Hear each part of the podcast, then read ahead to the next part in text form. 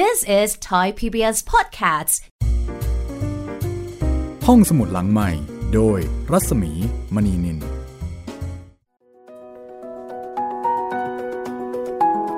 สวัสดีค่ะ ตอนรับคุณผู้ฟังเข้าสู่ห้องสมุดหลังใหม่ ชวนกันไปจอร์เจียเหมือนเดิมนะคะ สวัสดีคุณจิตเรนค่ะ สวัสดีครับพี่หมีครับอ่าวันนี้นะคะ เราไปเที่ยวจอร์เจียกันอีกเนาะ ไปกันอีกครับพี่ ไปพร้อมกับ ซูริโก้จำไม่ได้เลยเหรอ มันมีตัวละครหลายตัวครับ คือตอนนี้เราสองคนนะคะกำลังมึน มึนกับชื่อของตัวละครนะ เสียวจะพูดผิดครับซูริโกซึ่งเป็นตัวเอกของเรื่องนะคะ แล้วก็มีตอนนี้มีป้ามาทา ซึ่งเป็นเจ้าของบ้านเช่าที่ซูริโกนี่ไปอาศัยอยู่นะ ครับผม แล้วก็มีลุงโดเมนตี ครับผม และขณะเดียวกันย่าลุงอิลิโก ลุงอิลาเรียนสามท่านนี้เนี่ยอยู่ในความทรงจำเสมอมาแม้ว่าปัจจุบันจะไม่ได้เจอกัน เพราะว่าอยู่กันคนละเมือง โอ้แต่มันคล้ายๆกับว่ายกครอบครัวมาไว้ตรงนี้แล้วนะครับ มีมีเหมือนเปรียบเสมือนย่าหนึ่งคน เปรียบเสมือนลุงหนึ่งคนอืมแถมยังมีแมวหนึ่งตัวด้วย อ่า มีแมวด้วยนะคะ มีโซฟีด้วยครับ วันนี้เป็นตอนที่ 9 นะคะ แล้วก็สำหรับเรื่องคืนวันอันแสนงามก็ต้องขอขอบคุณนะคะ ทางสำนักพิมพ์ Selected Books นะคะ ที่อนุญาตให้เรานำเรื่องนี้มาถ่ายทอดให้คุณได้ฟังกัน พร้อมไหมคะ พร้อมครับผม ถ้าพร้อมเราไปจอร์เจียกันต่อเลยค่ะ กับซูริโกแล้วก็ลุงอิลลาเรียนนะคะซึ่งตอนนี้ลุงเนี่ยอยู่ในความทรงจำของซูริโกที่เขาเล่าให้ป้ามาทาฟังว่าครั้งหนึ่ง ในจำนวนหลาย ๆ ครั้ง มีวีรกรรมกับลุงค่ะเอ่อ ไปขโมยองุ่นด้วยกัน แล้วก็เกิดเรื่องสนุกสนานตามมา ไปฟังกันต่อเลยค่ะ ครับ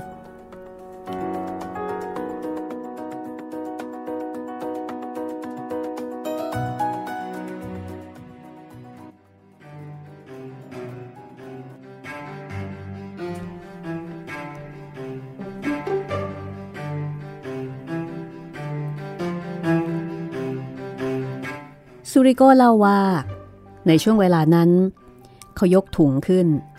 แล้วก็ตามอิลเลเรียนไป มีเสียงปืนดังมาอีกนัด อิลเลเรียนทิ้งถุง แล้วก็ก้มลงด้วยท่าแปลกๆ เอามือหนึ่งเกาะซูริโก อีกมือคลำข้างหลัง แล้วก็ร้องลั่นจนกระจกหน้าต่างบ้านอิลิโกสั่นเลยทีเดียวซูริโกรีบเอามือปิดปากลุงอิลเลเรียนค่ะ ทำเอาลุงอิลเรียนนี่ดิ้นยังกะถูกผึ้งต่อย หมุนติ้วราวกับลูกข่าง นั่งลงกระโดดขึ้นเหมือนเล่นกายกรรมซูริโกก็เลยต้องทิ้งถุงเอาไว้ตามยถากรรม แล้วก็ยกลุงอิลเรียนเนี่ยใส่บ่าแบกกลับบ้าน สรุปว่า ไม่ได้องุ่นนะคะปามาทานี่หัวเราะจนน้ำตาไหล หัวเราะแบบหัวเราะกริ้งเลยทีเดียว แล้วก็โบกมือให้ซูริโกหยุดเล่า นึกถึง เวลาที่เราฟังเรื่องอะไรมันขำมากๆ เนี่ย โอ้ยหยุดเล่าได้แล้วหัวเราะแบบว่าท้องคัดท้องแข็งทำนองนั้นเลยนะคะ แต่มันก็ไม่ง่ายซะแล้ว ในการที่จะหยุดซูริโกกับความทรงจำที่สวยงาม มีความสุขในอดีตซูริโกก็เล่าต่อว่า ตอนนั้นลุงอินลาเรียนเนี่ยอ้อนวอน แล้วก็ขบฟันด้วยความเจ็บปวด โอ้ยซูริโก ไอ้หนู อย่าทิ้งข่าวไว้นะ อย่าให้ข่าเสียหน้าตอนหัวงอกเลย เฮ้ย ฝากไว้ก่อนเธออิลิโก ซิโกกิเซข้าจะฉีกเองเป็นชิ้นๆ โอ้ยช่วยด้วยข้ากำลังจะตายแล้ว มันเป็นดินประสิวหินหรือยังไงอะลุง โอ้ย ให้ตายสิ ไอ้วายร้าย เห็นข้าเป็นตัวตลกใช่ไหมเนี่ย ฝากไว้ก่อนเถอะเดี๋ยวจะซัดทั้งคู่เลย ไอ้พวกสารเลว เอ้ย โอ้ย โอ้ยพระเจ้าเอ้ย เมื่อไรจะเลิกทรมานสักทีข้าร้อน อดทนหน่อยนะลุง เดี๋ยวมันก็หาย เอาแล้วเมื่อไหร่มันจะหายเรา มันสัตว์ขาสตินประสิวเต็มตัวเลย ไอ้ปีศาจตาเดียวนั่น ผมวางลุงอิลเรียนความหน้าอย่างระมัดระวัง เลื่อนกางเกงของเขาลงแล้วก็ตรวจดูแผล โอ้ยแผลขาเป็นยังไงบ้างสาหัสไหมขาจะอยู่ถึงเช้าไหมเนี่ย อืม ไม่มีอะไรน่าวิตกหรอกลุงอิลเรียน เฮ้ยคนยังชั่วหน่อยสุริโกลูกรัก เป่าแผลให้ข้าทีสิ เพื่อข้าจะดีขึ้น ฮะ ได้เลย โอเคสุริโกนั่งลงข้างๆ ลุงอิลเรียน เป่าแผลให้ตามคำเรียกร้อง อิลเรียนก็ ด่าอิลิโกเป็นชั่วโมงชั่วโมง ต่อมาทั้งคู่ก็กลับมาถึงบ้านของอิลเรียนจนได้ ผมวางเขาบนเตียง เอาผ้าขนหนูชุบน้ำโปะแผลซึ่งตอนนั้นนี่มันเขียวคล้ำไปหมด แล้วก็วิ่งกลับบ้านไปตามย่ามา เราใช้เวลาที่เหลือของคืนนั้นอยู่ข้างเตียง ลุงอิเลเรียน ร้องครวญคราง อย่างน่าสงสารทีเดียว โอ้ย คิดดูสิ โอกามาเล่นตลกอย่างนี้กับคนเนี่ย เฮ้ย ไอ้ปีศาจตาเดียว ฝากไว้ก่อนเถอะ คอยดู คอยดู ลุงอิเลเรียน ครางด้วยความเจ็บปวดพรางกัดหมอน ย่าก็เลยถามว่า แล้วมันรู้หรือเปล่าล่ะ ว่าเป็นแกน่ะฮะ ข้าก็ไม่รู้หรอก แต่ถ้ามันจำข้าได้แล้วก็ ป่านนี้อิราเรียนของแกคงถูกลูกปืนตรงหัวใจนอนแผ่ไปแล้ว สมน้ำหน้า นั่นจะสอนแกนะ ที่ชอบเที่ยวไปลักผลไม้ของคนอื่นเขา แล้วเอ็งคิดว่า เอ็งกำลังทำอะไรฮะ ไอตัวร้ายย่าหันมาเล่นงานสุริโก ถอดเสื้อผ้านั่นออกซะ แล้วก็ไปนอนเดี๋ยวนี้ ข้าจะซักผ้าคิริ้วเหม็นๆพวกนี้ให้ เผื่อจะแห้งทันเช้าเฮ้อไอพวกเสเพรจากนั้นซูริโกและอิเลเรียนก็ได้นอนตอนหัวรุ่ง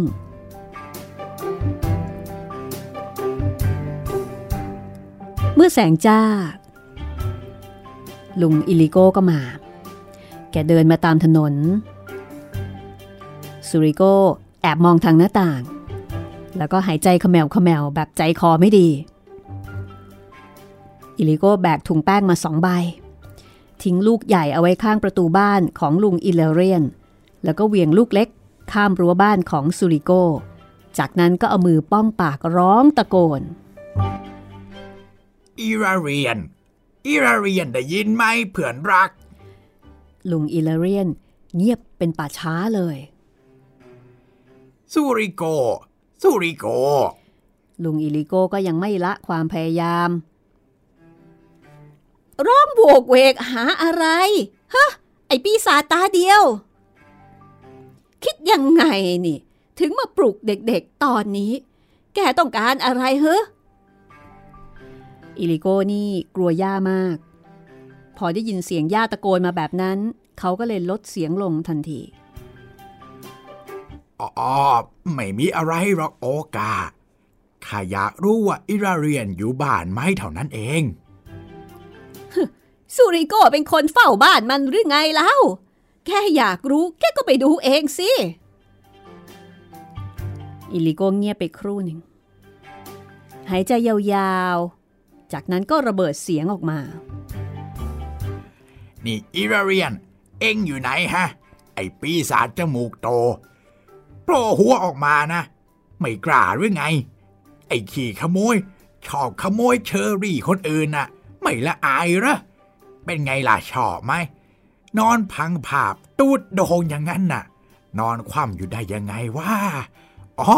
ไม่ชอบหรอ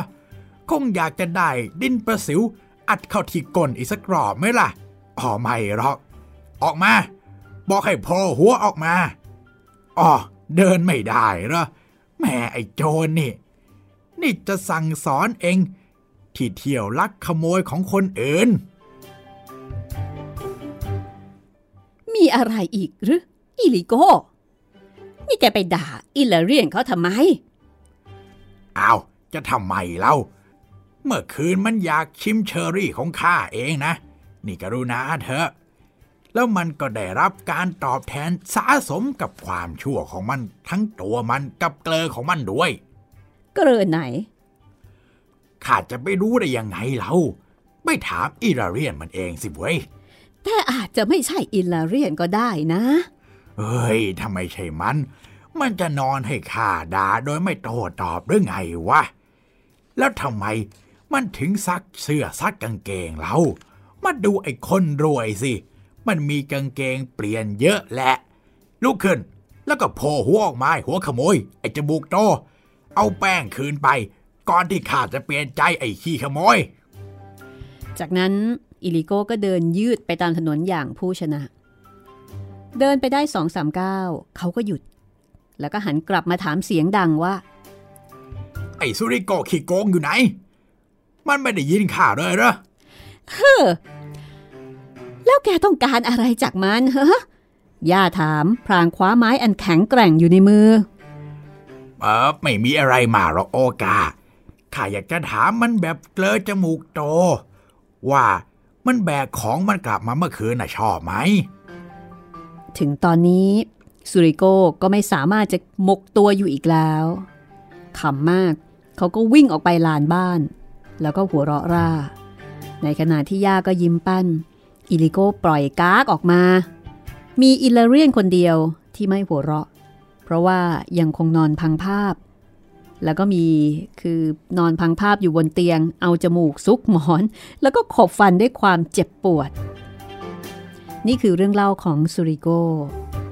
กับความทรงจำกับวีรกรรมที่บ้านเกิด กับเรื่องราวของสองลุงแล้วก็อีกหนึ่งย่า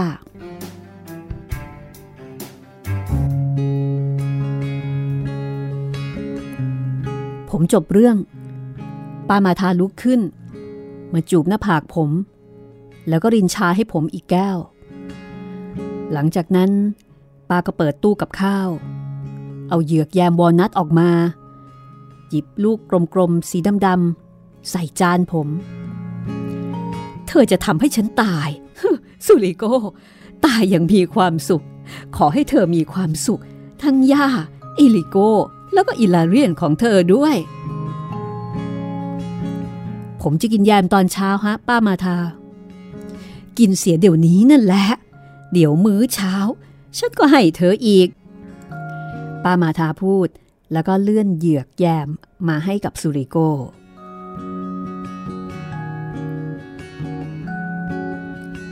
คืนนั้น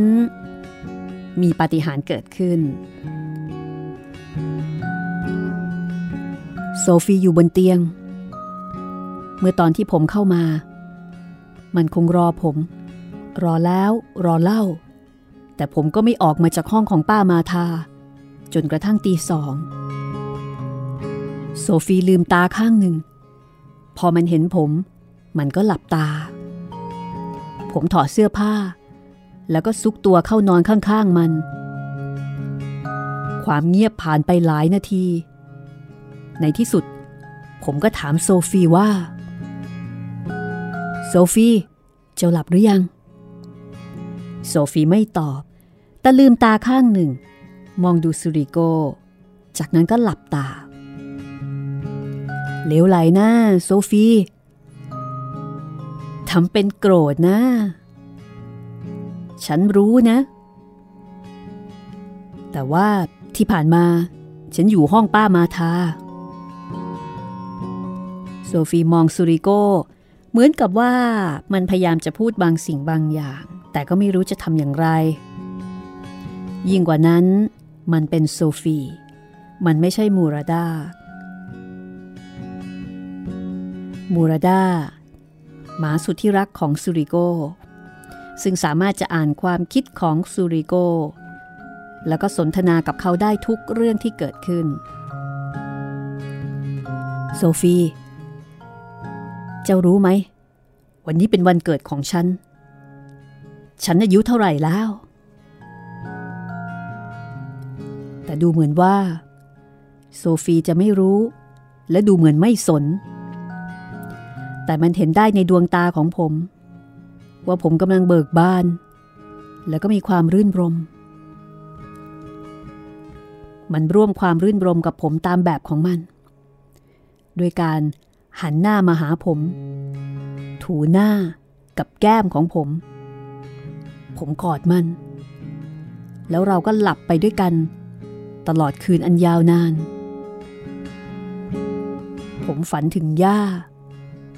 ถึงลุงอิลิโก้ แล้วก็ลุงอิลาเรียน ส่วนโซฟี คงจะฝันถึงหนู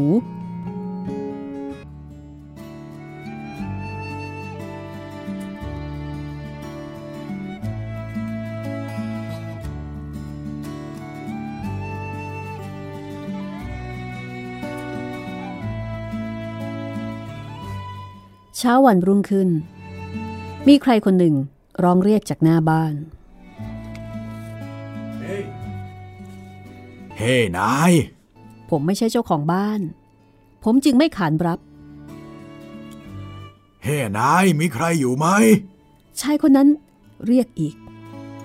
ผมได้ยินเสียงป้ามาทาลุกจากเตียง ได้ยินเสียงประตูเปิดเอียด มีเสียงลากรองเท้าแตะบนระเบียง เอ๊ะนั่นใครน่ะ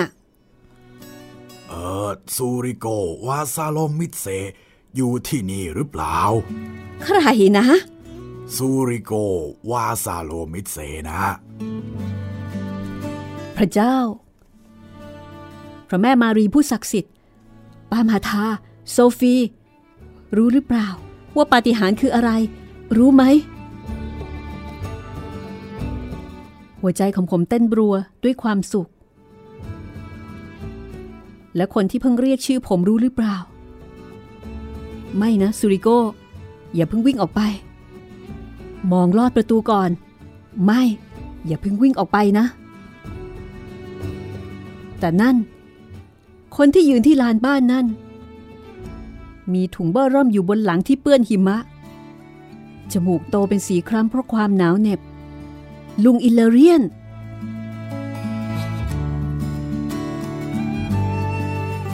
เป็นลุงอิลเลเรียนนั่นเอง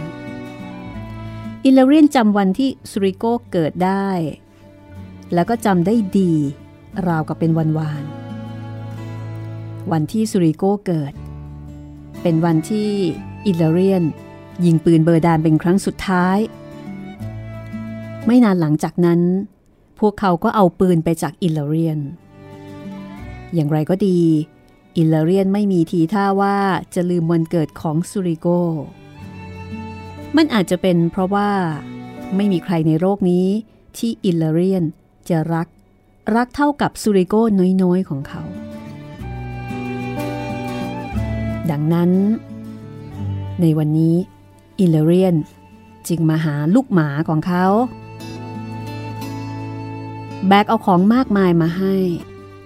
มีถุงเท้าขนแกะอุ่นๆ ถุงหนังแพะ ชาชากขวดหนึ่ง ผลไม้แห้ง แล้วก็มีเงินด้วย อิเลเรียนได้รับโบนัสสำหรับรังไหมดิบมา 700 รูเบิล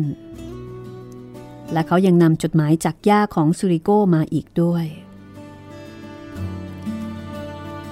ย่าเขียนถึงซูริโกว่า ลูกรัก เดี๋ยวนี้ เองก็เป็นคนมีการศึกษาแล้ว รู้กันทั่วทบิลิซิ มีจดหมายจากมหาวิทยาลัยถึงโรงเรียนของเอง ว่าในเมืองหลวง เขามองไม่เห็นอะไรเลยที่จะตีเอง ใครสอนเขาพวกนั้นถามย่า ย่ารู้ ว่าเองอะทำให้พวกเขาครั่ง ลูกเอ้ย หวังว่า เองคงไม่ทำให้เสื่อมเสียเกียรติภูมิของหมู่บ้านเรานะ อย่าต้องการจากเองแค่นี้นั่นแหละ พรุ่งนี้เองจะอายุยี่สิบแล้วใช่ไหม ในเวลาหนึ่งปี อย่าจะหาเจ้าสาวให้เองนะไอ้หนู เองต้องรีบ อย่าอยากจะไกวเปรลูกเองก่อนตาย หลังจากนั้นเองจะได้ฝังย่า แต่ก็อย่ามาร้องไห้ในงานศพของย่าล่ะ ฝังย่าด้วยเสียงหัวเราะแล้วก็เสียงเพลงจะดีกว่า ลูกรัก อย่าไม่กลัวความตายหรอก อย่าอยู่มานานแล้ว อยู่มาพอแล้ว หมู่บ้านเราก็เรียบร้อยดี ขอบคุณพระผู้เป็นเจ้า เอ็งรู้ไหม วัวของอิลิโก้นะมีลูกแล้ว อาคิโปขาเป๋ยอมเป็นผี เราฝังแกวันอาทิตย์ที่แล้ว ในที่สุดมาติโอนาก็จัดการตกแต่งลูกสาวตัวดำมิดหมี อิลิโก้กับย่า ส่งอิลลาเรียนให้มาเยี่ยมเอง พร้อมกับของขวัญ ช่วยดูแลมันให้ดีด้วยล่ะ คนที่น่าสงสารบ่นเรื่องตาของมัน ช่วยพามันไปหาหมอด้วยนะ ต้องรักษาอิลลาเรียนของเรานะลูกอ๋อมารีกับเพื่อนบ้าน ส่งความคิดถึงมาให้ จากโอกาย่าของเอง ฝากจูบเองด้วยดวงใจ ขอจบแค่นี้นะ ลูกรักของย่า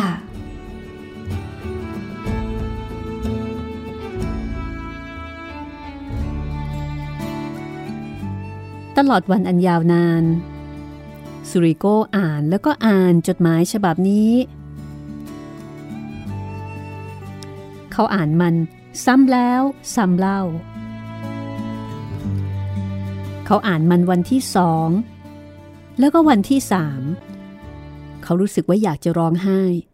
อยากหัวเราะ อยากร้องตะโกน แล้วก็อยากร้องเพลงพร้อมกันในทันที ลงนรกไปกับทบิริซิเถอะ การศึกษาแล้วก็ปริญญา ผมจะเก็บข้าวของ แล้วก็กลับบ้าน บ้านที่ย่ากำลังรออยู่ มารีด้วย ผมอยากจะกลับไปกอดย่าแก่ๆที่ใจดีของผม แล้วก็ไปหามารี อยากจะเอ่ยถามเธอว่า หนาวไหม ซึ่งมารีก็คงจะตอบว่าหนาว แล้วซูริโก้ก็จะถอดหนังแกะของเขาออก แล้วก็ห่มไหล่อันหนาวเย็นของเธอ ผมจะโอบรอบเอวของเธอ แล้วผมกับเธอ ก็จะเดินข้ามหิมะสีขาว ซึ่งยังไม่ถูกเหยียบย่ำจนรุ่งเช้า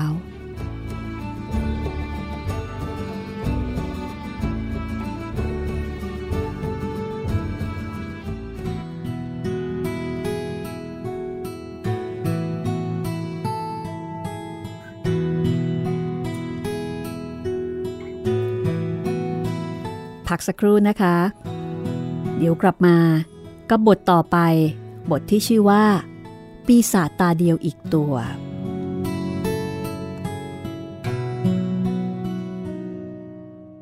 This is Thai PBS Podcasts. ห้องสมุดหลังใหม่ โดยรัศมีมณีนิน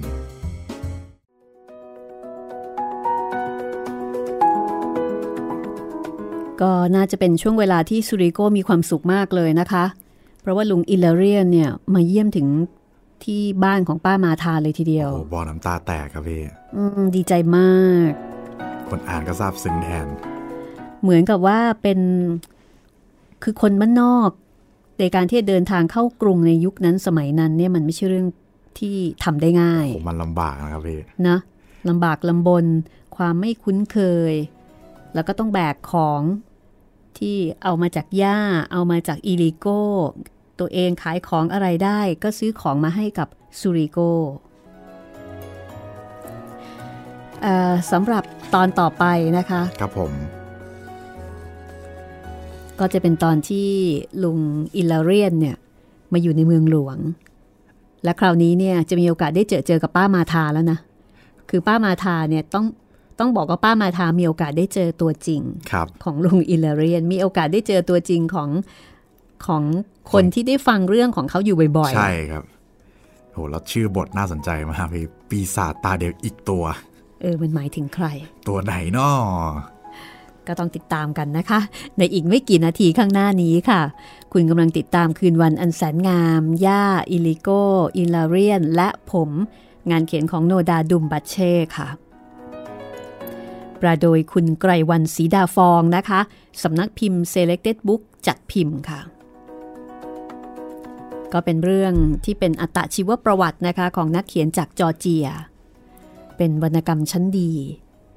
ที่หลายคนเนี่ยต้องบอกว่า เก็บวรรณกรรมเรื่องนี้เอาไว้ใน เก็บเอาไว้ในใจอะเป็นเป็นเล่มโปรดในใจเลยก็ว่าได้นะคะครับ ถ้าพูดถึงวรรณกรรมเยาวชน หรือว่าอะไรประมาณนี้นะพี่ผมอ่านน้อยมากเลย ผมจำได้เรื่องหนึ่งที่อ่านคือชาร์ลอตแมงมุมเพื่อนรัก อ่านเพราะว่าเป็นหนังสือนอกเวลาหรือเปล่าคะอ่าเปล่าครับวันนั้นว่างเหมือนเหมือนอินเทอร์เน็ตบ้านจะดับอะไรอย่างเงี้ยคอ๋รัอบเลยแบบทำอะไรดีวะก็เลยอะหมูเพื่อนรักเอาเฮ้ยติดเว้ยวันเดียวจบเลย แต่เป็นเล่มเล็ก จำไม่ได้แล้วครับ แต่ว่าๆแมงมุอ่ามนเพื่ไม่อนยารักกเป็นหนังสืออ่านไม่ยนอกเวลาด้วยนะคะ โอ้เหรอครับ อันนี้ค่ะของผมของผมไม่นะพี่ แต่ว่าได้อ่านจำได้ชาร์ลอตนะครับอ่าเรื่องนี้ก็น่าเอามาเล่าให้ฟังนะคะครับยังไม่เคยเล่าให้ฟังเหมือนกัน เป็นอีกเรื่องหนึ่งที่น่ารัก จริง ๆ ถ้าเกิดว่าเด็กๆมีโอกาสได้อ่าน แล้วก็ได้ฟังเรื่องแบบนี้เนี่ยมันเป็นเป็นยาบำรุงหัวใจชั้นดีนะคะ แล้วก็มันมีความอ่อนโยน มีความละเมียดละไม มีความรักมีความผูกพันนะคะของคนในครอบครัว แล้วบางทีก็ระหว่างคนกับสัตว์ใช่ไหมคะ ใช่ครับ อันนี้น่ารักมากๆนะถึงมันจะแปลกๆก็หน่อยหน่อยเถอะที่ว่า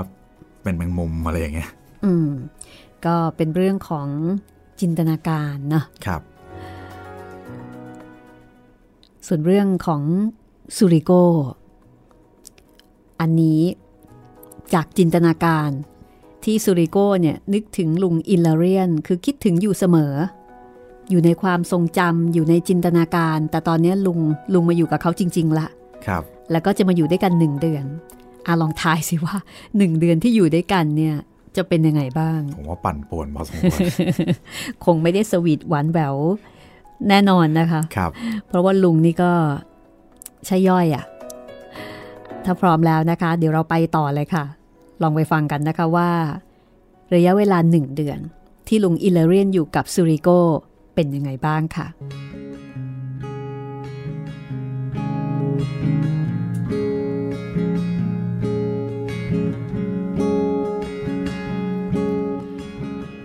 ระยะเวลาหนึ่งเดือน ที่อิลเลเรียนอยู่กับซูริโกอิลเลเรียน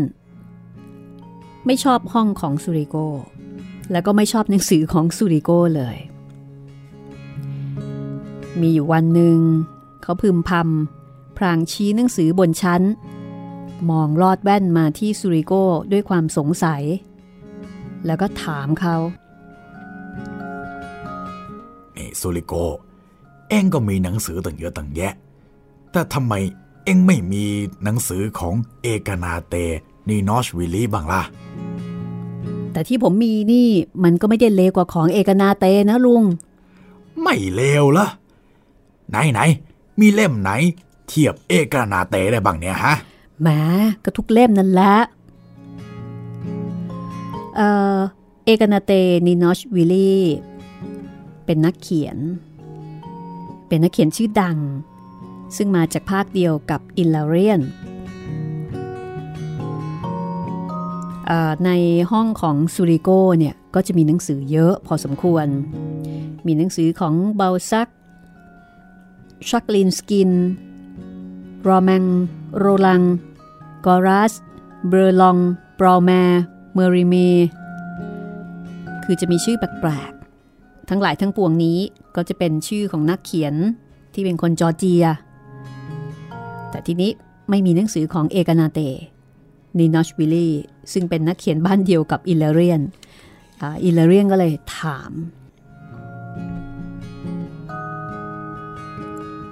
ไหน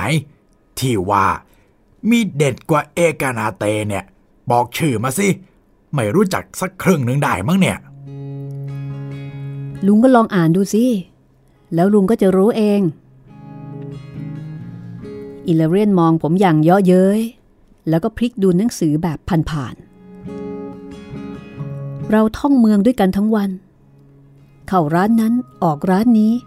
ตามทางของเรา ลุงอิเลเรียนจองเสื้อคลุมหนังสีแดงบุขนสัตว์ตาเป็นมัน จากนั้นก็เข้าร้านเครื่องเหล็ก ไปลองตะไบค้อน เลื่อย และที่ล็อกประตูกับเคาน์เตอร์ แล้วก็เอ่ยถามว่า มีเครื่องพ่นไร่องุ่นหรือเปล่า จากนั้นก็เดินออกไปเลย โดยไม่รอคำตอบ ลุงอิเลเรียนครุกอยู่ที่ร้านขายปืนล่าสัตว์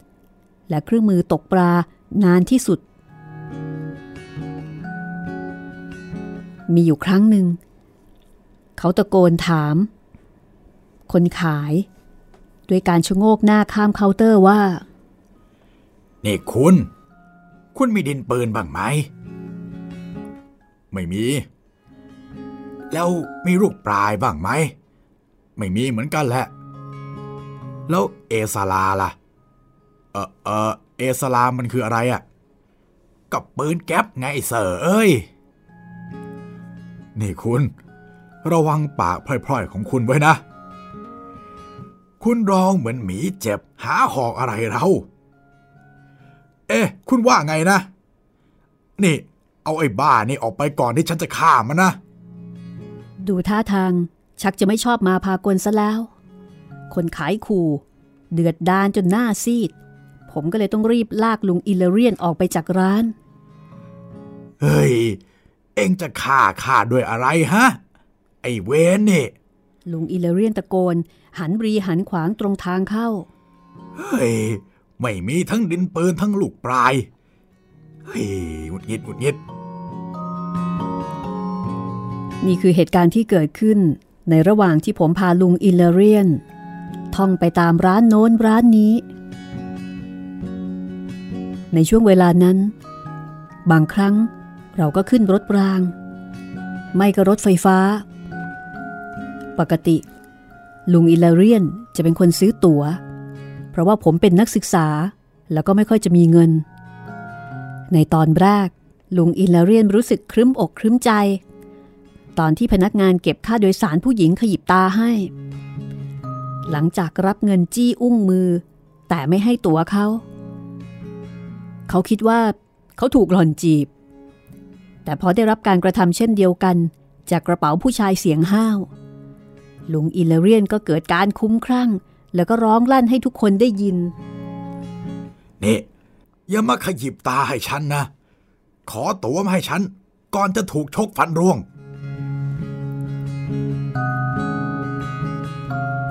ส่วนในตอนค่ำเราไปดูหนังกัน ผมพาเขาไปดูละครสัตว์ แล้วก็พาไปเที่ยวสวนสัตว์ หวังจะเห็นเขาอ้าปากหวอด้วยความประหลาดใจ แต่เชื่อไหม ไม่มีอะไรในทบิลิซิที่ทำให้เขาประหลาดใจได้เลย เว้นอยู่สามเรื่อง 1. ผมเรียนตอนไหน 2. ทำไมตัวตลกของละครสัตว์ ถึงมีผมสีเขียว และ 3. ผู้คนที่นี่อยู่ได้อย่างไร โดยที่ไม่มีวายอิซาเบลล่า ผักลีก แล้วก็มาซาดิอุ่นๆ นี่คือสามเรื่อง ที่ทำให้ลุงอิลเลเรียนประหลาดใจกับชีวิตที่นี่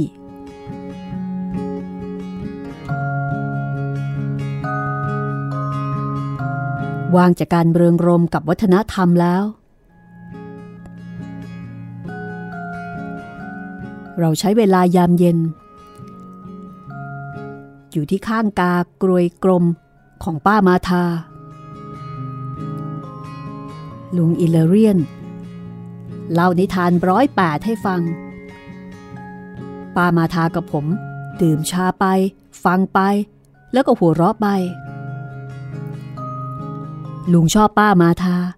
ป้ามาทาก็ชอบลุงอิเลเรียนของผม ป้าบอกว่าเขามีจมูกโง้งจริง ๆ เรานอนเตียงเดียวกัน ก่อนนอน เขาจะอ่านหนังสือ ไม่ก็วิพากษ์วิจารณ์เรื่องที่อ่าน บางทีก็ถามผมถึงวิถีชีวิตชาวเมือง บางทีก็เทศนาผม สอนผม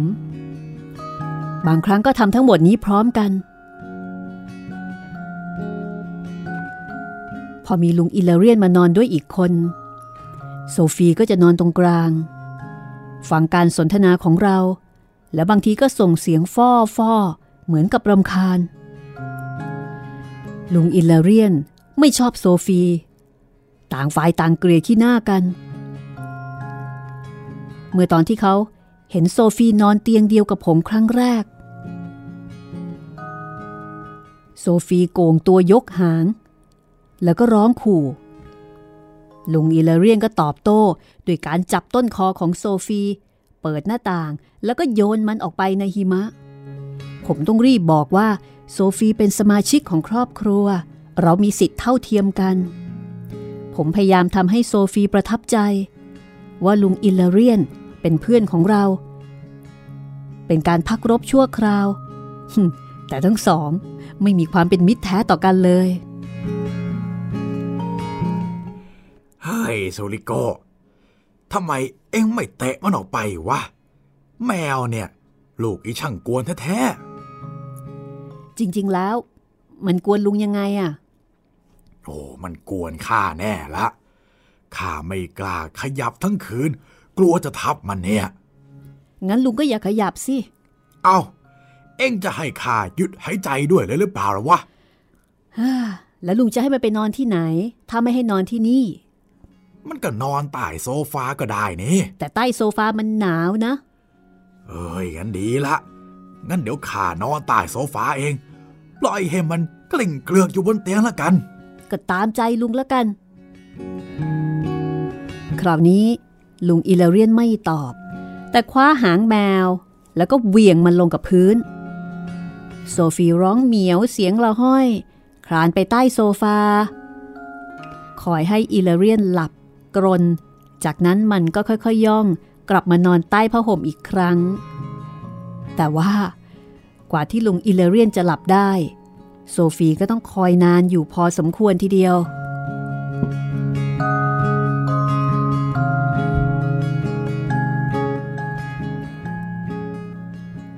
ลุงอิเลเรียนไม่สบาย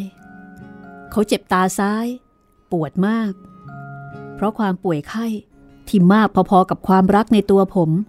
ได้พาเข้ามาที่เมืองหลวง ลุงอิเลเรียนไม่ใช่คนตาขาว เขาไม่กลัวอะไร แต่เขากลัวหมอ แล้วก็ไม่คิดจะเข้าโรงพยาบาลเสียด้วยซ้ำแต่ตาของเขาอาการแย่ลงเรื่อยๆ ตอนกลางคืน เขาจะปวดจนแทบจะปีนฝา ผมพยายามปลอบลุงอิเลเรียนทำดีที่สุด แต่ดูเหมือนว่า การปลอบโยนของผม มันแทบจะช่วยอะไรไม่ได้เลย จนในที่สุด ผมก็คิดว่า ถ้ารออีกต่อไป ผมคงจะกลายเป็นอาชญากรสักวันหนึ่ง ดังนั้นผมเลยตัดสินใจที่จะพาลุงอิลเลเรียนไปหาหมอ เราแต่งตัวด้วยชุดที่ดีที่สุด ห่อขวดชาชากับขนมเนย คาชาปุริด้วยหนังสือพิมพ์ แล้วก็ไปหาหมอคนหนึ่งในย่านโซโลลากิ ตามคำแนะนำของป้ามาทา หมอคนนี้ก็มีตาเดียวเหมือนกับลุงอิลเลเรียน ป้ามาทาบอกเรา แล้วก็บอกด้วยว่า หมอคนนี้เก่งมาก เป็นผู้เชี่ยวชาญโรคตาที่มีชื่อเสียงมากที่สุดในทบิริซิ หมอคนนี้ เคยรักษาตากุ้งยิงของป้ามาทาให้หายภายในหนึ่งเดือน พอไปถึงที่คลินิก เราแปลกใจมาก ที่ไม่ยักแกเห็นแถวของคนไข้ หน้าประตูของเขา เอ๊ะ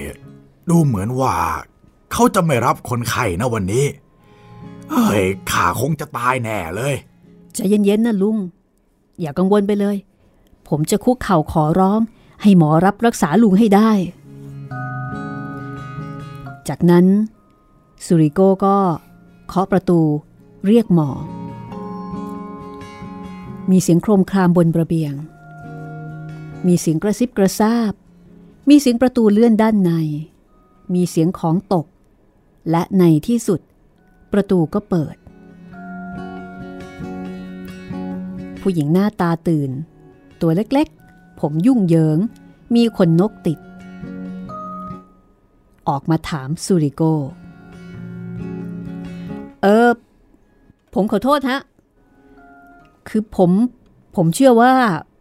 วันนี้คุณหมอไม่รับรักษา แต่ว่าลุงของผมมาจากชนบท แล้วก็เขาเจ็บ เอออ้อคุณมาเรื่องนี้นั่นเอง ฉันนึกว่าคุณเป็นพนักงานอ่านมิเตอร์ซะอีก จากนั้นผู้หญิงคนนี้ก็ปีนเก้าอี้อย่างคล่องแคล่ว หยิบลวดจากกระเป๋าชุดคลุม แย่ไปที่มิเตอร์ไฟฟ้า แล้วก็กระโดดลงมา เออคุณต้องการอะไร คือเราจะมาขอให้คุณหมอรับเรา แล้วเราจะไม่ไป จนกว่าเขาจะรับรักษาทำไมจะไม่รับเล่า แน่นอน เดี๋ยวเขาจะดูคุณในเดี๋ยวนี้แหละ เชิญเข้ามาสิ ว่าแต่ว่า ใครส่งคุณมา เชิญเลย มามอนตี้ มามอนตี้ มีคนไข้มาแน่คนไข้ ผู้หญิงคนนี้ดันเราเข้าไปในห้อง ล็อกประตูจากด้านนอก แล้วก็ผละไป พรางร้องเรียก มามอนตี้ มามอนตี้ มีคนไข้มา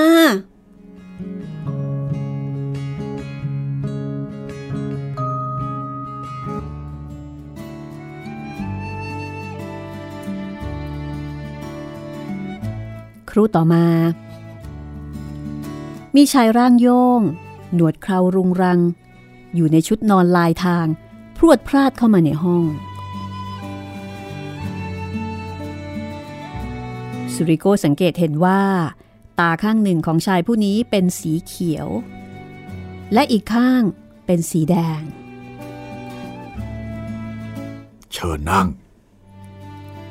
เขาพูดทวนๆแค่นี้ เรากวาดสายตาไปรอบๆห้อง เห็นมีเตียงอยู่หนึ่งเตียง โต๊ะหนึ่งตัว แล้วก็เก้าอี้สองตัว คนไข้นั่งนี่ ส่วนเพื่อนนั่งนี่เขาพูดแล้วก็ชี้มือไปที่เก้าอี้ตัวหนึ่ง แล้วก็ชี้มือให้สุริโกไปนั่งที่เก้าอี้อีกตัวหนึ่ง ในขณะที่เขาเอง สุดนั่งบนเก้าอี้ตัวที่อยู่ข้างๆ โต๊ะสุริโกกับอิเลเรียนก็นั่งลง ตามคำสั่งของหมอ เอาละ คุณเป็นอะไรมาฮะ เออตาผม มันเป็นอะไร เจ็บไหม หมอคิดว่าเป็นอะไรเรา หมอไม่เห็นเหรอ ผมกำลังจะตาบอด เออแล้วที่หมู่บ้านคุณ คุณรักษายังไงฮะ ผมก็ล้างมันด้วย น้ำชาแล้วก็น้ำนม เออ แล้วคุณเคยลองน้ำตาลไหม นี่หมอ หมอเห็นผมเป็นตัวตลกหรือไงฮะ อ๋อ เปล่าเลย แล้วคุณดื่มไวน์หรือเปล่า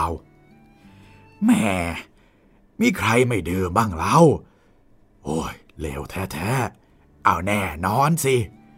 งั้นขอบุหรี่ตัวหนึ่งเอาสุริโก หยิบบุหรี่ให้หมอตัวหนึ่ง ผมล้วงซองบุหรี่ออกมา หมอหยิบไปสองตัว ใส่ปากตัวหนึ่ง แล้วก็เอาอีกตัวหนึ่งเหน็บหูอะดีเลย ผมจะเก็บไว้สูบหลังอาหาร เอาก็เอาสิ เออดีฮะ เพื่อให้คุณสบายใจ ผมจะสูบสองตัวหลังกินข้าวแล้วกัน หมอพูดพลางหยิบบุหรี่จากซองอีกตัวหนึ่ง แล้วก็เสียบไว้ที่หูอีกข้างหนึ่งแหมเขายังชั่ว ที่เขามีแค่สองหู สุริโก้นึกในใจ เพราะถ้าเกิดไม่อย่างนั้น อิลลาเรียนกับสุริโก้คงไม่มียาสูบทั้งวันเป็นแน่หมอสูบบุหรี่ช้าๆ แล้วขยับเข้าไปใกล้อิลลเรียน แล้วก็เขี่ยตาข้างที่เจ็บของเขาทำเอาลุงอิลลเรียนถึงกับกระโดดเหยงเลยทีเดียว เอาคุณเจ็บเหรอ เอาแล้วหมอคิดยังไงล่ะเนี่ยแหม่ประสาทคุณนี่แย่นะ เอาก็แน่นอนสิ เจ็บอย่างนี้ใครก็เป็นบ้าได้ ผมเนี่ยแทบจะปีนฝา ใช่ มันก็เป็นอย่างนั้นแหละ ผมจำได้ ก่อนที่ผมจะเสียตาเนี่ย มันเจ็บอย่างนึกไม่ถึงเลย ตอนนั้นผมเกือบจะฆ่าตัวตายแน่เอาหมอเป็นอะไรเหรอ ลุงอิลเลเรียนก็ถามเสียงละห้อย แล้วก็ส่งสัญญาณให้ซูริโก้เนี่ย หยิบชาชากับคาชาปูริออกมา ซึ่งซูริโก้ก็ทำตาม พอหมอหันมาเห็นหมอก็ร้องถามทันที นี่คุณ นี่มันอะไรกันเนี่ย เอ่อในนี้มันหนาวนะ ดื่มอะไรสักหน่อยก็คงจะดี เออเออถ้างั้นแก้วเดียวพอนะ หมอยอมแล้วก็เขย่าขวดสุริโก เอาชาชามาแอลกอฮอล์หกสิบเปอร์เซ็นต์แล้วก็หยิบเหยือกดินเหนียวใบเล็ก ๆ ที่ตั้งอยู่บนโต๊ะ คือเหยือกดินเหนียวที่ว่านั่น หมอแกเอาไว้ใส่ดินสอ ลุงอิลเลเรียนก็เทดินสอออก แล้วก็เติมเหล้าลงไป จากนั้นก็ยื่นให้หมอ เอาละเพื่อสุขภาพของคุณ ดื่ม หมอก็รับไปเฉยเลย แล้วก็ดื่มด้วย กระดกเหยือกรวดเดียว แล้วก็กินขนมคาชาปุริ แกล้มเหล้าอย่างตะกรุมตะกราม เราก็ดื่มด้วย หลังจากดื่มรอบสอง หมอก็เล่าต่อ แล้วก็ถามลุงอิลเลเรียนว่าลุงชื่ออะไร แล้วก็ถามผมด้วย ว่าผมชื่ออะไร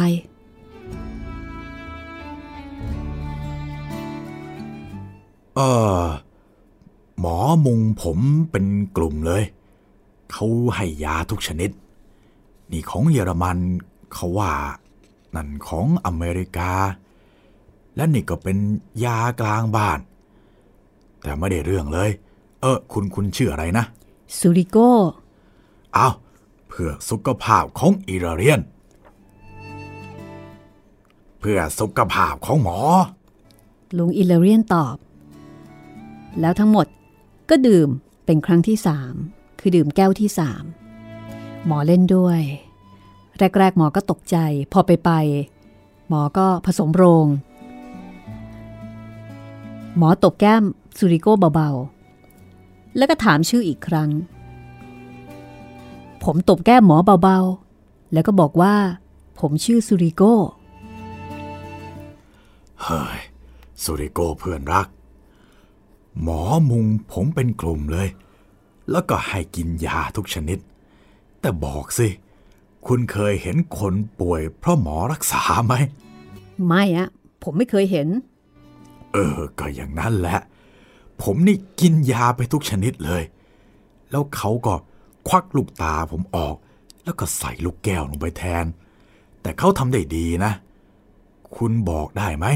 ว่าข้างไหนเป็นตาแก้วเอาดูสิดู ไหนอะข้างไหนเป็นตาแก้ว อ๋อ ตาข้างที่มีสีแดง เฮ้ย จะบ้าตาย เนี่ยเห็นไหม มันดูเหมือนของจริงเปียบเลย แล้วถ้าคุณทาสีเขียว นี่ไม่ต้องบอกใครเลยนะเนี่ยว่าตาปลอม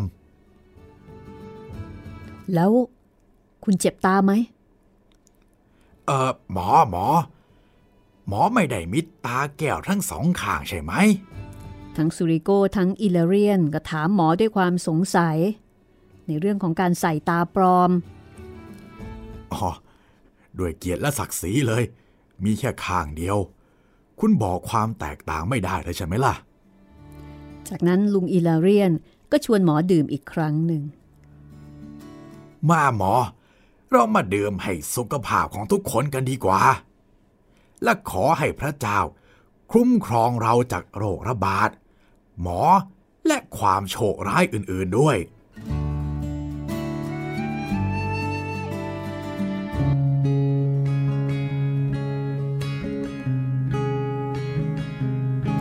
สรุปว่านี่คือการมาหาหมอนะคะ ผมว่ามากงมากกว่าพี่เอ๊ะทำทำไมสุริโก้นี่ไม่ว่าจะไปเจอเจอใครก็ตามนะกงตลอดก้งตลอดเลย ไปเจอคนอารมณ์ดี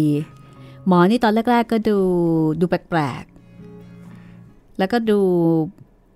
งงๆแล้วก็ดูตกใจที่เห็นคนไข้เนี่ย เอาไอ้เหล้าชาชามาด้วยครับ แต่พอไปไป เอ๊ะชักเห็นดีเห็นงาม เห็นคนไข้สูบบุหรี่ตกใจ เอ๊ะ เอาด้วย ผมนึกถึงเหน็บหูไว้เลย ผมนึกถึงคุณหมอของเอ่อคุณพนมเทียนนะครับอ๋อคนคนนั้นนะเออพูดปุ๊บเจอปั๊บเลย เป็นคุณหมอเจ้าสำราญ ครับผม เป็นคุณหมอที่ปกติก็ก็คงจะต้องเตือนคนไข้ แต่ถ้าเกิดมีโอกาส ก็เล่นเองเหมือนกันเลยนะคะ ครับผม ยังไม่จบนะคะ กับเรื่องของคุณหมอท่านนี้ ครับเอออยากรู้ไหมคะว่า คุณหมอแปลกๆท่านนี้เนี่ย ตกลงแล้ว เป็นใครตกักนลงแน่แล้วเออจะเป็นหมอใช่ไหมเนี่ย เหมือนหมอเถื่อนเลยพี่ดูเป็นหมอแปลกๆนะคะ ครับอะเดี๋ยวตอนหน้าค่ะ ตอนหน้าจะมีเฉลยนะคะ จะมีข้อมูลของหมอคนนี้มาเล่าให้ฟังกัน กับประสบการณ์ที่ซูริโกพาลุงอิลเลเรียนเนี่ยมาหาหมอในเมืองหลวง ซึ่งจริง ๆ แล้วควรจะต้องเจอเจอหมอที่ คือเหมือนกับหมอโดยทั่วไปอะนะ แล้วก็ได้รับมาตรฐานการรักษาที่น่าทึ่ง เหมือนกับว่า เป็นคนบ้านนอกใช่ไหมครับมาหาหมอในเมืองหลวงแหมมันต้องเจอหมอที่มีความเป็นหมอหมอโอ้อะทันสมัย เอออะไรแบบนั้น แต่ปรากฏว่าหมอกรึบด้วย ไม่ต่าง หมอสูบด้วยนะคะ ไม่ต่างจากชนบทเลย อารมณ์แบบหมอผีเลยนะเนี่ยครับผม ก็ตอนต่อไปค่ะ มาติดตามชีวิตของซูริโกในชบิริซิ ซึ่งตอนนี้มีลุงอิลเรียนนี่มาอยู่ด้วยนะคะ ลุงอิลเรียนซึ่งมักจะทะเลาะกับแมว ซึ่งแมวก็คงคงจะไม่ชอบขี้หน้าลุงสักเท่าไหร่ เหมือนแกอยากมีเรื่องกับทุกคนนะพี่แมวก็เอา คนก็เอาเออดูเป็นคนช่างหาเรื่องนะครับลุงอิลเรียนนี่ เอาละค่ะ นี่ก็คือคืนวันอันแสนงามนะคะ ย่าอิลิโกอิลเลเรียนและผมนวนิยาย ในเชิงอัตชีวประวัติของโนดาดุมบัตเช่ ซึ่งเป็นนักเขียนดังของจอร์เจียค่ะ จากการจัดพิมพ์นะคะของสำนักพิมพ์ Selected Books คุณไกรวันศรีดาฟองแปลค่ะ วันนี้ก็หมดเวลาของห้องสมุดหลังใหม่ที่ถ่ายทอดที่คุณได้ฟังแล้วนะคะ พบกันใหม่ตอนหน้าค่ะ สวัสดีครับ สวัสดีค่ะ